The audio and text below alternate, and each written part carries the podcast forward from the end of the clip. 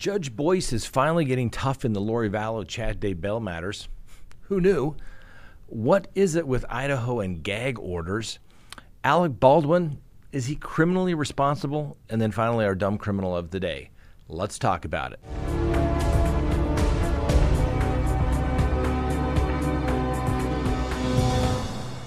Good day, everyone. My name is Scott Reich, and welcome to Crime Talk. You know the drill. Subscribe if you have not, like and share if you do. Leave me a comment and hit the little bell for notifications of when we go live or put up new content. You can always listen to this or any previous episode of Crime Talk on any of your favorite podcasting apps.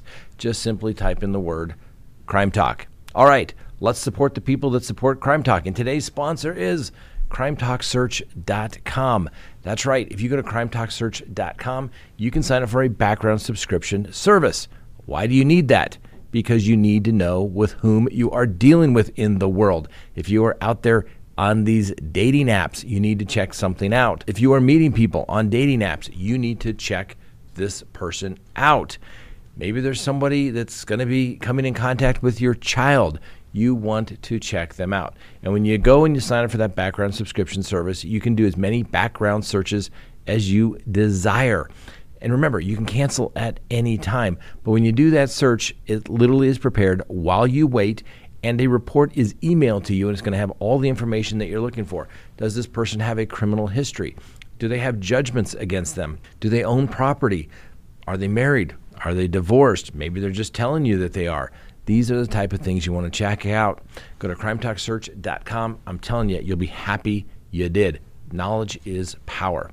All right, let's go ahead and open the record for January 20th of 2023 and let's begin with the docket. First, there is going to be a trial in the Lori Vallow and Chad Daybell matter. Judge Boyce denied a request to postpone the murder trial for Chad Daybell and Lori Vallow, and they will not be permitted to have face to face meetings or phone calls to prepare for trial. That's right, Judge Steven Boyce made the ruling during a two and a half hour court hearing Thursday in Fremont County. Now, Lori Vallow Daybell appeared in a pink blouse and a dark dress pants while Chad Daybell wore his traditional white shirt and tie. The couple rarely looked at each other, and their attorneys argued motions on their behalf. Now, cameras were not allowed in the hearing because Judge Boyce completely gave in to the prosecution, so no videos. Anyway, Lori and uh, Chad are charged with multiple counts of first degree murder and conspiracy to commit murder for the deaths of seven year old Joshua J.J. Vallow and 16 year old Tylee Ryan, two of Lori's children, along with Chad's previous wife, Tammy Daybell. Now, Jim Archibald and John Thomas, who are Lori Vallow's court appointed attorneys, filed motions uh, this past month asking for permission for Ms. Vallow to meet in person and have a phone strategy session ahead of the April trial date. The two defendants would like to be able to talk about their settlement options according to Mr. Archibald's pleading, noting that the prosecutors sent him a letter asking if Lori was interested in settling the case. We need to be able to talk settlement and plan strategy as we prepare for the settlement conference, as we prepare for mediation. Mr. Archibald was asking for an order from the court, and he would like to have that decided today. Well, Mr. Archibald said that Lori and Chad, along with their attorneys, would attend this meeting and a sheriff deputy could stand outside the door for security purposes. He requested regular conferences, which would not be recorded or used in court. Now, the Fremont County prosecuting attorney, Lindsay Blake, expressed significant concern over such an idea, and she said that each defendant has an attorney client privilege with their respective counsel, and they do not have the same privilege with their co defendant's counsel. Yeah, unless, of course, there's a joint defense agreement, but nobody wants to talk about that. Anyway, she mentioned that if Chad said something incriminating in front of Lori's attorneys, they then become witnesses and are not protected by the attorney client privilege. Or you could always have your investigator sit there, and if there's a witness statement that is made, then the investigators could testify and not the attorneys. Duh. She also addressed settling the case. Quote, there can be no settlement conference if the state is not a party to that conference. The request is not to have the state present in these meetings, so there could not be a settlement negotiation unless the state is there, she argued. Well, sure they could. I mean, I don't know how they do things in Idaho where everybody sits around with their defendants there. Never done that. But um, let's face it, that's not just not going to work. So, Mr. Prior, Chad's attorney, expressed support for the meeting, but uh, took issue with the word strategizing. He said, quote, I'm not going to strategize with anybody. I'm going to present our defense in this case. Now, that's an end quote there.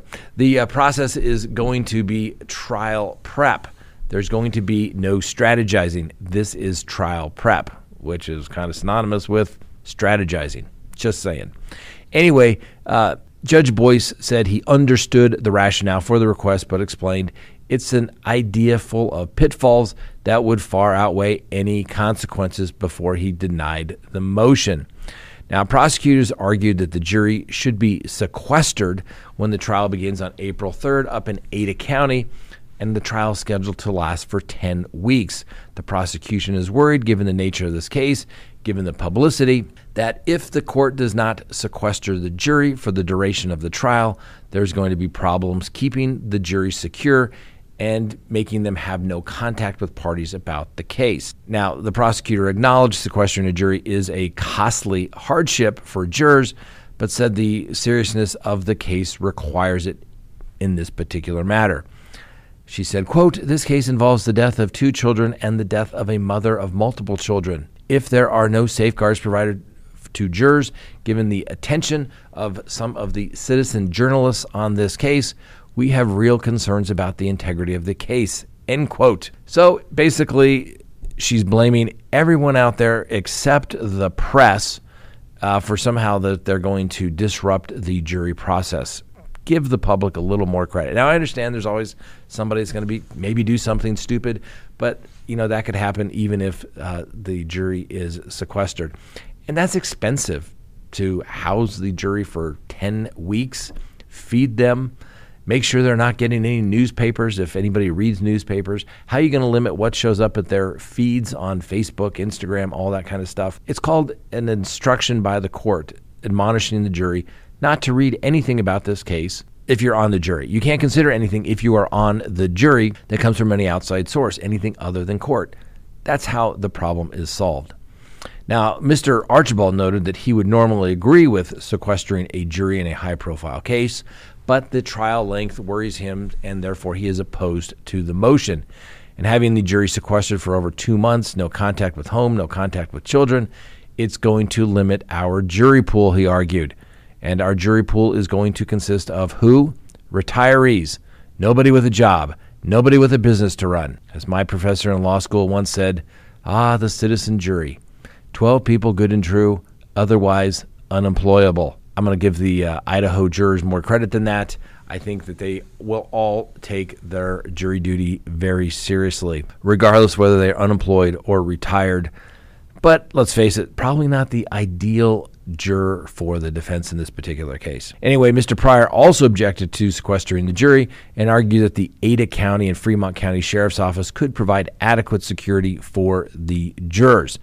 The only thing you're doing is stopping a bunch of jurors from reading the paper or getting on the internet. You can instruct them about that, judge. You don't need to lock up a jury for two months like prisoners, Mr. Prior argued. I agree with Mr. Prior. Just saying. Judge Boyce said he understood the position of both sides, but denied the request to sequester the jury. He said, quote, I believe adequate steps can be put in place to not require sequestration during the course of the trial and that the court will take those steps very seriously, the judge concluded. And Mr. Prior asked the judge to delay the trial until April of 2024.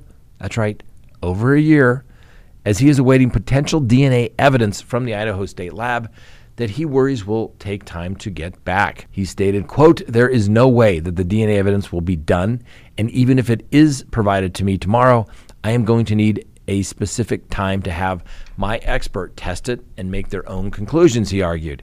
And if I don't get the evidence, Mr. Daybell is going to file an ineffective assistance counsel claim against him.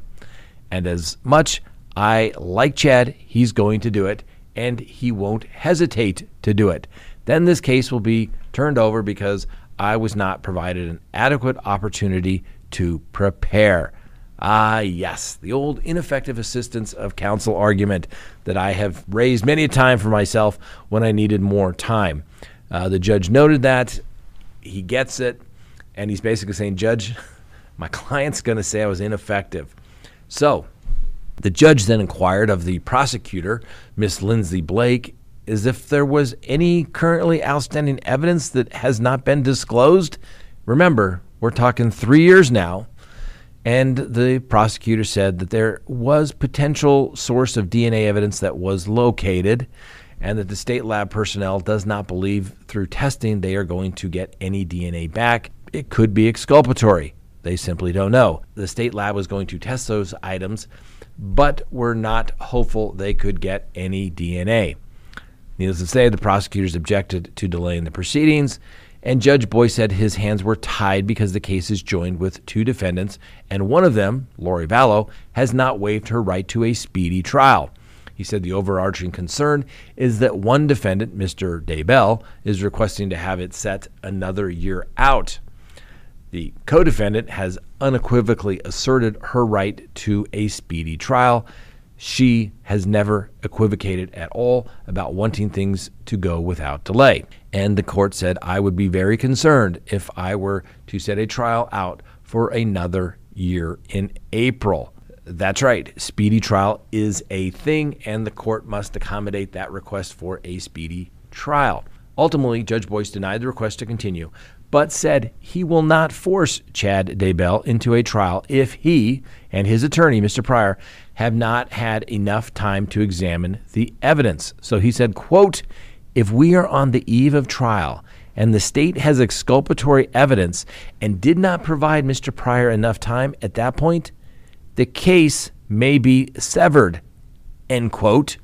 So the judge is saying, hey there, uh, Miss Prosecutor, if you're going to test your evidence, you better get it done. You better get it done now, and you better give it in sufficient time. Otherwise, that severance that you don't want, you may just get it. So, be careful what you wish for. You you delay testing DNA this late in the game, literally a couple months before trial. Very dangerous. Very very dangerous. And as you may recall, Lori Vallow's attorneys filed four motions asking Judge Boyce to take the death penalty off the table and Mr. Archibald acknowledged that the motions were routine in death penalty cases, as we've talked about, and admitted that they would really not get a whole lot of traction unless they were heard at the appellate court level. Still, he argued the death penalty is flawed, expensive, and it brings a bias to jury selection. Because as a death penalty lawyer, he's done many of these cases, and we try to settle before we get to that point. He said some death penalty lawyers would say if you're already in trial, you've lost because the jury is prone to convict, and simply give a death penalty because it is a death penalty case. Um, the he, argues that the jury is basically given a license to kill. Mr. Archibald then went through the uh, eight cases where people are in death row in Idaho, one of who has been awaiting the death penalty for 30 years. He said the process was long, complicated, and rarely led to an actual execution. He says, Why does Idaho seek to kill someone when they have no intention of carrying it out? He says their process is flawed, it's replete with mistakes, and the appeal process will go on forever if the state receives its wish of a death penalty. In this case, that's why he is asking the court to stop this nonsense now and rule that the capital punishment scheme is unconstitutional. Now, the prosecutors obviously objected to the idea of dropping the death penalty and said the prosecution's case will prove Lori Vallow intended for her children and Tammy Daybell to die. Judge Boyce said he would take the death penalty motions under advisement and issue a written order. Mr. Archibald, I know you submitted these kind of boilerplate motions, and I'm going to go dig through the court's files and somewhere find a boilerplate answer so I can prepare the order in this particular case um, because everybody knows it's simply not going to happen. Now, for those who are not familiar with the case, Chad Daybell and Lori Vallow, who are technically married, have pled not guilty to all charges. The next hearing that they are scheduled for is February 9th. February 9th of 2023. Now, Judge Boyce issued some pretty severe gag orders. In fact, they're so extreme, they've been sealed, so we can't even know what they can't talk about and mention in public. Um, and so there's a balancing between protecting the right to a fair trial for all parties involved and the right to free expression afforded under the United States Constitution. And so, what the court has done in this particular case, and their order says as such, that they're attempting to preserve the right to a fair trial with some curtailment of the dissemination of information in this case, and therefore they believe that they are authorized to do so. Therefore, based upon a stipulation, which simply means an agreement of all the parties, so the defense and the prosecution agreed and said there's good cause, and therefore the judge orders that the attorneys for any of the interested parties in this case, including the prosecuting attorney, defense attorney, and any attorney representing witness, victim, or victim's family, as well as the parties to the above titled action, including but not limited to investigators, law enforcement personnel, and agents for the prosecuting attorney or defense attorney, are prohibited from making extrajudicial statements, written or oral, concerning this case, except without additional comment quotation from or reference to the official public record of this case. And the court goes on and says that this order specifically prohibits any statement which a reasonable person would expect to be disseminated by means of public communication that relates to the following. Evidence regarding the occurrence or transactions involved in this case, the character, credibility, reputation, or criminal record of a party, victim, or witness, or the identity of a witness, or the expected testimony of a party, victim, or witness, the performance or result of any examination or test, or the refusal or failure of person to submit to an examination or test, any opinion as to the merits of the case or claims of defense of party, and any information lawyers know or reasonably should know is likely to be inadmissible as evidence in trial that would, if disclosed, create substantial risk of prejudicing an impartial trial. The court goes on and says any information reasonably likely to interfere with fair trial in this case afforded under the United States Constitution, such as the existence or contents of any confession, admission, or statement given by the defendant, the possibility of a plea of guilt, or an opinion as to the defendant's guilt or innocence. That just about covers anything. Now, I'm not going to throw any stones here, but you know, the anonymous sources that have been reporting to various magazines have been reported to be people associated with the case on the side of the prosecution. Nobody's saying the defense is out there trying to interfere uh, with the fair trial in this particular case. Now, that's all well and good, this order, but I guess it only matters if the court is going to enforce it. Who is going to enforce it? The prosecutor? What? Because somebody associated with the prosecution talks to reporters and says, hey, this is what took place? You really think they're going to do that and jeopardize their case? Hmm, I doubt it. So I would conti- I would expect that the leaks will continue. And guess what? It's not like you can go to the press and say, "Tell me the source of the information." You know, it's kind of privileged. So I wouldn't hold my breath on a whole lot of that. I don't think it's going to be the defense that's going to be leaking information in this particular case. So, the court says they're reaching this balance because of a couple of things. The first thing the court notes is the American Bar Association Rule 3.6 in the Idaho Professional Code equivalent of 3.6 that says a lawyer who is participating or has participated in the investigation or litigation of a matter shall not make an extrajudicial statement that the lawyer knows or reasonably should know will be disseminated by means of public communication and will have a substantial likelihood of materially prejudicing a proceeding in the matter. The rule goes on and says, notwithstanding paragraph A, a lawyer may state the claim, offense, or defense involved, except when prohibited by law, the identity of the persons involved, information contained in a public record that an investigation of a matter is in progress, the scheduling or result of any step in litigation, and a request for assistance in obtaining evidence and information necessary thereto.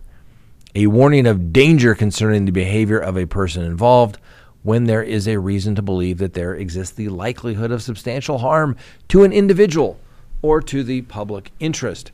And in criminal cases specifically, in addition to paragraphs 1 through 6, the identity, residence, occupation, and family status of the accused shouldn't be talked about if the accused has not been apprehended. Information necessary to aid in the apprehension of that person, and the fact, time, and place of arrest, and the identity of investigations and arresting officers, agencies, and the length of the investigation. And notwithstanding paragraph A, a lawyer may make a statement that a reasonable lawyer would believe is required to protect a client from substantial undue prejudicial effect of recent publicity not initiated by the lawyer or the lawyer's client. A statement made pursuant to this paragraph shall be limited to such information as is necessary to mitigate the recent adverse publicity. So basically, you have a right to defend yourself when it is false and adverse information going out there. And obviously, no lawyer associated in a firm or government agency with a lawyer subject to the uh, paragraphs above shall make a statement prohibited by uh, these rules. Now, there's a couple of cases that the court relies upon. And I know this is kind of getting into the weeds, but you have to understand what the court is trying to do. So, one of the cases where the court uh, cites involved a case where the defendant's uh, wife uh, was bludgeoned to death back in 1954. And from the outset, officials focused suspicion on the petitioner, who was arrested on a murder charge on July 30th and indicted on August 17th. His trial began on October 18th and terminated with his conviction. Could you imagine starting a trial that quickly? God, the good old days. Anyway, so back in December 1st of 1954, during the entire pretrial period, virulent and incriminating publicity about the uh, defendant and the murder made the case notorious, and the news media frequently aired charges and countercharges besides those for which the defendant was tried. Three months before the trial, he was examined for more than five hours without an attorney in a televised three day inquest conducted before an audience of several hundred spectators in a gymnasium. Over three weeks before trial, the newspapers published the names and addresses of prospective jurors, causing them to receive letters and telephone calls about the case. The trial began two weeks before, obviously, a very contested election, at which the chief prosecutor and the trial judge were candidates for the judgeship. Now, newsmen were allowed to take over almost the entire uh, courtroom, hounding the defendant and most of the participants. 20 reporters were assigned seats by the court within the uh, bar and in close proximity to the jury and counsel, precluding privacy between the defendant and his counsel. The movement of the reporters in the courtroom apparently caused frequent confusion and disruption in the trial, and the corridors and elsewhere in and around the courthouse that they were allowed to basically roam freely. It was all allowed by the judge. A broadcast station was assigned space next to the jury room, and before the jurors began deliberating, they were not sequestered and had access to all the news media through the court made suggestion and request that the jurors not expose themselves to comments about the case. The trial judge announced that neither he nor anyone else could restrict the prejudicial news accounts. Despite his awareness of the excessive pretrial publicity, the trial judge failed to take effective measures against the massive publicity, which continued throughout the trial, and did not take adequate steps to control the conduct of the trial. So the defendant filed his petition, and the case went all the way to the United States Supreme Court. The United States Supreme Court held that the massive, pervasive, and prejudicial publicity attending the defendant's prosecution prevented him from receiving a fair trial consistent with the Due Process Clause of the 14th Amendment. Now, although freedom of discussion should be given the widest range compatible with the fair and orderly administration of justice, it must not be allowed to divert a trial from its purpose of adjudicating controversies according to legal procedures based on evidence received only in open court. Identifiable prejudice to the defendant need not be shown if the totality of the circumstances raises the probability of prejudice. The trial court failed to invoke procedures which would have guaranteed the defendant a fair trial, such as adopting stricter rules for use of the courtroom by the, the uh, media, as well as the uh, defendant's counsel requesting limiting their number and more closely supervising their conduct in the courtroom. The court should also have insulated the witnesses, controlled the release of leads, information, and gossip to the press by police officers, witnesses, and counsel, prescribed extrajudicial statements by lawyers, witnesses, parties, or court officials divulging prejudicial matters, and requesting the appropriate city and county officials to regulate release of the information. Guess what? The defendant got a whole new trial. And I know that was a lot of information, but I think you, you have to see what the court is trying to do in light of protecting the First Amendment as well as protecting the defendant's right to a fair trial under the Sixth Amendment to the United States Constitution. So they're trying to narrowly tailor these restrictions that they think have been okayed by the United States Supreme Court uh, without crossing that line. Um, I personally think that uh, it's prior restraint, particularly in the Lori Vallow, Chad Daybell matter. And it's a little better so far, but we're early on in the Kohberger matter. But I don't know what it is with Idaho I'm pretty much a free speech absolutist. Um, you can't go around spreading false information, you know, the whole disinformation. Uh, and if you think that this disinformation, then present the real facts. Let's get the real facts out there. Like I said, a jury will be selected, and the jury can only make their mind up as it relates to evidence that was presented in court, not what is going on in the news media or the circus outside. It just doesn't matter. And so the courts, the prosecutors, everybody, don't treat the public stupid because we are not.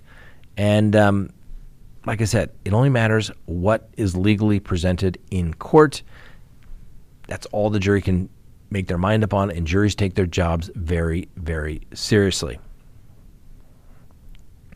So, I know that was a lot of information, but I think you know you could skip through it if you didn't like it. But the reality of it is, is it explains how we got there. We have an example of a court allowing the complete circus to take place. It violated the defendant's Sixth Amendment right to a fair trial.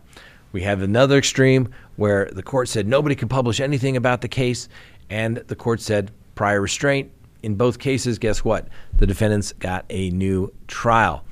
So interesting, interesting, complicated area for the judges involved, and you never know until it's over whether you made the right decision, and maybe not even when it's over, like years down the way. Okay, now here's some more of the uh, tabloid news, so to speak, and you can't really say what it is, but apparently. Bryan Kohberger dined at a Greek restaurant where two of the students he is accused of killing worked as a waitress. That's right. Madison Mogen and Xana Kernodle, who obviously were stabbed to death at their home off campus in November, also worked at the Mad Greek restaurant in Moscow, Idaho for years. Now, a former employee, unidentified, of course, has revealed that Mr. Kohberger, who obviously was charged with the killing, has visited the restaurants in the run up to the deaths at least twice and ate vegan pizza. Can you imagine somebody traveling from his residence roughly 10 to 12 miles away where vegan pizza is available and eating at a vegan restaurant? Can you imagine such a thing? I could not imagine. And apparently, you know, people are maybe trying to suggest that this was part of the stalking that was allegedly taking place by Mr. Kohberger, as has been alluded to by unidentified sources from the prosecution. And even the former employee who's been unidentified said, yeah, I mean, even the visit, I mean, there was nothing suspicious about it. Um, but he wanted to make sure that we didn't uh, use any animal products that might have come in contact with his food. Like I said, Oh my gosh, a strict vegan. Somebody that can't eat gluten. Guess what? Every now and then I ask people, I said, Are you sure it's gluten free? So that goes into the let's get real people. And sometimes we just have to wait for good news to come out, good facts to come out. Let's not go make up ridiculous facts. Just saying. But I think I had to throw that in there. Come on, people. We can do better than that. Next on the docket, Alec Baldwin. Should he be held responsible? Well, he put out a statement through his attorney and says that this decision distorts Helena Hutchinson's tragic death and represents a terrible miscarriage of justice. Mr. Baldwin had no reason to believe that there was a live bullet in the gun or anywhere on that movie set, and he relied on the professionals with whom he worked who assured him the gun did not have live rounds. We will fight these charges and we will win. And he may just prevail. Let's talk about it. So, obviously, in the months since the uh, 2021 shooting, Baldwin has given numerous self serving interviews, and in none of them does he begin to suspect that perhaps, as the man who pulled the trigger, he is the one who is to blame for her death. So, despite the charges and the fact that he pulled the trigger, he's continued to toss culpability to anyone but himself. Mr. Baldwin has blamed the armorer, other producers, literally anyone he could think of other than himself. He even told George Stephanopoulos uh, in that cringeworthy interview that he was loving the process of making the film, of which he was the, not only the star but the producer, and then this gun thing goes off, ruining everything. But guns don't go off by themselves, do they?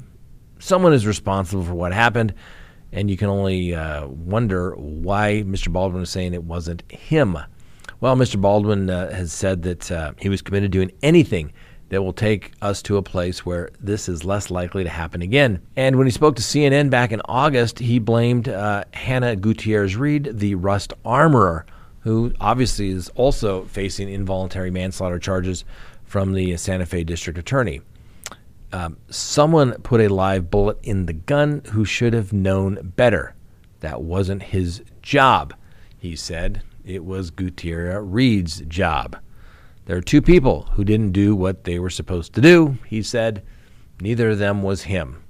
And I'm not sitting there saying I want them to go, you know, to prison or I want their lives to be hell. I don't want that.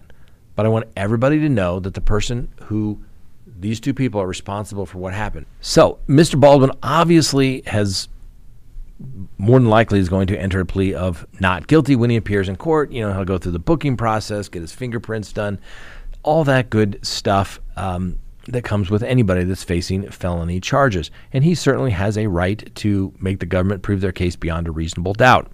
Could he win? Absolutely. This is charged as an involuntary manslaughter case, which is basically negligent homicide. We talked about this yesterday. The question is is it reasonably foreseeable? He is going to say, hey, I was handed the gun. I was told that it was a cold gun, and I proceeded. Is that reasonably foreseeable that he should anticipate a safe gun that was not, you know, had a firearm or had a bullet in the firearm? I think one could make a straight faced argument for that. One will also argue, and I'm sure the district attorney will argue this, and you know, as you may recall in that cringeworthy interview with George Stephanopoulos, Alec Baldwin said the gun just went off. We've explained that this gun did not just go off. And I know there's some people out there saying this gun could possibly go off. But guess what? It's not the gun that they were looking at. It's the one that the FBI looked at and they said it didn't just go off. You had to actually pull the trigger, but it was a properly functioning firearm. So, Mr. Baldwin has to explain away that. He has to explain away it's everybody else's fault but mine. And guess what? Even if the gun did go off, just went off, the prosecution's going to say, don't really care. You know why? Because it was a real firearm. It was not a pretend gun, it was not a Nerf gun. And you handling a firearm need to follow the simple safety rules. It's not a statute anywhere, but basically anybody knows with any kind of gun safety that you are responsible for what takes place when you have that firearm. And you must always treat it as loaded. I assure you, when everybody hands me a firearm, whether they say it's safe or not, I always make sure that it is safe. It's just what you do. You don't point at anything you don't intend to shoot. And so, even if Alec Baldwin says it's everybody else's fault and the gun just went off, the prosecution is going to say, don't care. You were still negligent in failing to check to see if that firearm was loaded. Now you say, "Me, Scott, how do you know this? I've done this trial, lost it too. It came back criminally negligent homicide, even with an expert testifying regarding the particular firearm had issues that um, it could have malfunctioned, and there's a history of that particular firearm malfunctioning, mostly police officers' firearms. The jury was like, don't care. Firearm safety rules. Always treat the firearm as loaded. Never point at anyone you don't intend to shoot. It's that simple. Could it go either way? Absolutely. You know what's going to depend upon? If Alec Baldwin goes to trial and whether he gets a good jury. Maybe they like him. Maybe they're starstruck by him. He may want to consider, though, if he can get out with a disposition that doesn't involve prison or jail, maybe no felony conviction, maybe some useful public service, pay a fine jump all over it and move on. And finally, on the docket, our dumb criminal of the day. Please meet Carmela Ann Manis. She was busted on a uh, warrant charging her for failure to appear in court with connection to an alleged theft at Walmart last year. While Ms. Manis was being processed into the county jail, a booking officer observed an anomaly after the inmate passed through a full body scanner. During the subsequent strip search, the um, deputies reported a glass pipe was protruding from the defendant's intimate areas. Manis removed the pipe from her body, threw it to the ground, and stepped on it in an effort to destroy the evidence, just like our dumb criminal yesterday. Well, needless to say, Miss Madison attempted to explain away the glass pipe as, uh, you know, it's just a sex toy. And the uh, deputy noted that um, the pipe remnants had uh, burnt markings and was consistent with a pipe commonly used to smoke crack or meth. Well, Miss Manis was charged with introduction of contraband into a detention facility and tampering with evidence because she, you know, tried to destroy it. Guess what? Those are both felonies. They take those pretty serious, I assure you. Well, she remains in custody, being unable to make the $3,500 bond. Miss Manis, you are a dumb criminal of the day because, you know, before they start sending you through those strip searches and you go through that uh, little body scanner, you know what happens? There's signs everywhere that you see. They advise you if you have any contraband, let us know now. We'll kind of give you some amnesty, so to speak. But when you go that route, uh, yeah, it's a crime. And what do you think? You're going to smoke crack in custody and you couldn't just put it in your pocket? No? Miss Manis, you are our dumb criminal of the day. All right, thanks for watching, everybody. Hope you have a wonderful weekend. We'll see you next time on Crime Talk.